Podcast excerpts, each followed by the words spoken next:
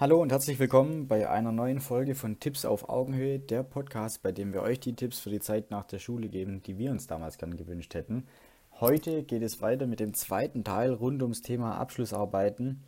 Ähm, und was ihr da alles beachten müsst, erfahrt ihr jetzt.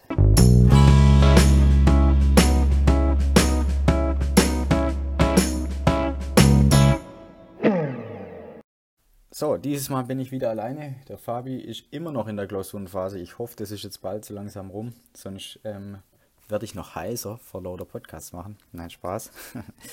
ähm, dieses Mal geht es weiter mit dem Thema Abschlussarbeiten. Das letzte Mal ging es ja schon darum, was das eigentlich ist, was ihr beachten müsst mit dem Zeitplan oder eben auch ähm, bei der Auswahl vom Prof und wie ihr das richtige Thema findet.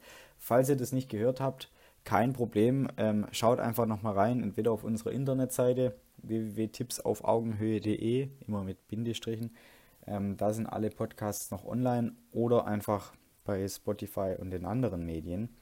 Dieses Mal geht es um das Thema Zitieren, Gliederung aufbauen und drucken und was euch da für Fallen erwarten können. Beim Thema Gliederung aufbauen, es sieht immer so aus. Jede Bachelorarbeit, Abschlussarbeit, Masterarbeit oder wie auch immer sie heißt, beginnt immer mit einem Stand der Technik. Das heißt, der Stand der Technik ist dafür gedacht, dass ihr sozusagen den Leser einführt in die Thematik. Weil was auch immer ihr behandeln werdet, ihr müsst mit dem Stand der Technik eigentlich alles so weit erklären, dass der Leser dann am Ende eure Arbeit perfekt versteht. Das heißt, das ganze Grundverständnis, ähm, worum es geht und die Rahmenbedingungen von eurer Arbeit müsst ihr dort erklären. Ähm, weiter geht es dann immer mit einem kurzen mit, oder mit, eurer, mit eurem eigentlichen Ergebnis, was, mit was ihr euch auseinandergesetzt habt. Und am Ende gibt es nochmal eine Zusammenfassung, indem ihr einfach auf einer bis anderthalb Seiten kurz widerspiegelt, was ihr gemacht habt. Vor ähm, dem Stand der Technik gibt es auch noch eine Einleitung. Das heißt, in der Einleitung müsst ihr immer schreiben, ähm, was ist eigentlich die Motivation, diese Arbeit zu machen. Warum, warum lohnt sich das oder warum nicht? Ganz viele machen da dann noch eine Danksagung davor, ähm, gerade an den Professor, der betreut hat, oder der Doktorand oder die Firma, in der man es geschrieben hat, je nachdem. Aber was jetzt eigentlich noch ganz wichtig ist, sage ich mal, wenn man die ganze Gliederung mal erstellt hat, das zu befüllen, weil ich meine, man fängt an, die Gliederung zu erstellen, aber die ganzen Unterkapitel, die wachsen mit der Zeit mindestens noch oder man verschiebt sie wieder, weil es dann doch nicht gepasst hat. Aber es ist auf jeden Fall sehr wichtig, gleich also meine persönliche Meinung ist gleich nach der Zeitplanung mit der Gliederung anfangen, weil alles, was man da drin stehen hat, kann man immer schon mal wieder verwenden und immer mal wieder ein bisschen schreiben, dass man auch einfach mit der schriftlichen Ausarbeitung weiterkommt. Ihr müsst bei dem ganzen Text, was ihr schreibt, immer formale Vorgaben einhalten. Das heißt, man darf zum Beispiel nicht in der Ich-Perspektive schreiben. Man sollte Wörter vermeiden wie leider oder wie Mann oder ähm, ja, immer so, so indirekte Fragestellungen. Da gibt es so viel, was ihr da beachten müsst. Ich bin wirklich auch kein Freund von der deutschen Sprache oder der formellen deutschen Sprache, aber guckt mal, dass ihr da irgendwie davor googelt, in welcher Form ihr das schreibt. Und meistens ist es so, wenn ihr damit anfangt, dann ist es total fremd und total abstrakt. Das heißt, ihr wisst irgendwie gar nicht richtig, wie ihr das schreiben wollt, korrigiert jeden zweiten Satz wieder. Aber irgendwann, so mit der Zeit, nach ein paar Tagen, kommt ihr da dann rein und wenn ihr dann drin seid, dann schaut, dass ihr auch wirklich weiterschreibt, weil irgendwann verfliegt diese Gabe, sage ich mal wieder, und ihr kommt wieder in das normale Deutsch zurück, was ja aber nicht für die Abschlussarbeiten gedacht ist. Ihr könnt das Ganze auch Korrektur lesen lassen, was ich euch auch sehr empfehlen würde. Einmal von Freunden, Bekannten, Familie. Es kann ja auch gern die Oma sein, die von dem Thema keine Ahnung hat. Aber wenn sie keine Ahnung vom Thema hat und den Stand der Technik nicht versteht, dann wisst ihr, hm, ihr habt ein Problem. Ihr müsst den Stand der Technik so erklären, dass auch eure Oma das versteht. Und die Omas sind meistens gut in der Rechtschreibung. Das heißt, die schauen nach den Rechtschreibfehlern und machen die raus. Ihr könnt es auch online machen. Es gibt online verschiedene Seiten, die das anbieten. Es gibt auch von der Uni aus, das gab es bei uns in Stuttgart, das hieß Leseprobe, war auch, sag ich mal, von anderen Studenten einfach so eine, ich will jetzt nicht sagen Verein, aber sowas wie die Fachschaft. Und denen konnten wir das auch geben für eine kleine Spende. Die haben das dann Probe gelesen, haben gesagt, was gut ist, was schlecht ist, ob ihr richtig zitiert habt, ob ihr die Bilder richtig geordnet habt, ob ihr überall Blocksatz habt und so weiter und so fort, was es da zu beachten gibt, was ich eigentlich auch gar nicht schlecht finde. Im nächsten Schritt ähm, gibt es noch einen wichtigen Punkt und zwar, es ist ganz oft so, dass die Institute online gleich den Bewertungsbogen haben. Das heißt, bei mir war das so, das Institut hat online einen Bewertungsbogen, wie sie die Abschlussarbeiten benoten. Den, kann, den könnt ihr euch natürlich anschauen vorher, was ich euch dringendst empfehlen würde. Und dann seht ihr auch gleich, was bei euch eigentlich benotet wird. Und dann seht ihr mal, wie wichtig es ist, da ein einheitliches Layout, also Layout jetzt im Sinne von Bilder immer mittig, Bildunterschrift immer blau, der Rest schwarz, immer Blocksatz und so weiter, wie viele Punkte das gibt. Und wenn ihr das mal ähm, gemacht habt oder gesehen habt, da wird es euch Angst und Bange, weil ihr wahrscheinlich, wenn ihr mit Word das Ganze schreiben werdet, ziemlich an eure Grenzen kommen, weil bei mir ist das also wirklich jede Woche fast abgeschmiert. Um dieses Thema mit Word ein bisschen zu vermeiden, es gibt auch noch andere Programme, in denen ihr eure Abschlussarbeit schreiben könnt. Und ein Programm heißt zum Beispiel Latex, also wie der Gummi. Ähm, ich habe das damals auch einmal gemacht. Ich habe meine Studienarbeit in Latex geschrieben. Da gibt es ein cooles Buch, Latex für Dummies. Wir verlinken es euch mal unten in der Beschreibung. Ähm, das könnt ihr euch auf jeden Fall zulegen. Und bei Latex ist es quasi so, dass ihr das schreibt wie in einem Quellcode. Das heißt, ihr schreibt es in einer Programmiersprache.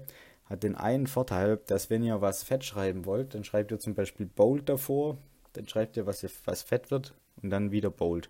Und ihr habt eigentlich keine direkte Formatierung, sondern nur eine Formatierungsvorlage, die aber wieder vom von der Uni bzw. vom Institut kommt und ihr habt keine Probleme mehr mit Word, weil der das eigentlich immer perfekt und fehlerfrei, ähm, sag ich mal, übersetzt.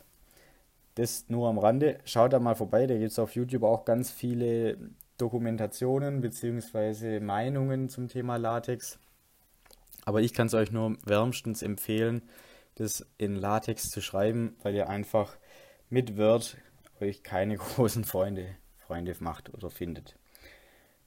Jetzt noch ein sehr wichtiges Thema. Ihr müsst ja jede Quelle bzw. alles, was ihr schreibt, irgendwo belegen. Das heißt, ihr könnt nicht einfach schreiben, die Erde ist rund, weil ich das weiß, sondern ihr müsst schreiben, die Erde ist rund und dann, wer hat es gesagt, wer hat es herausgefunden.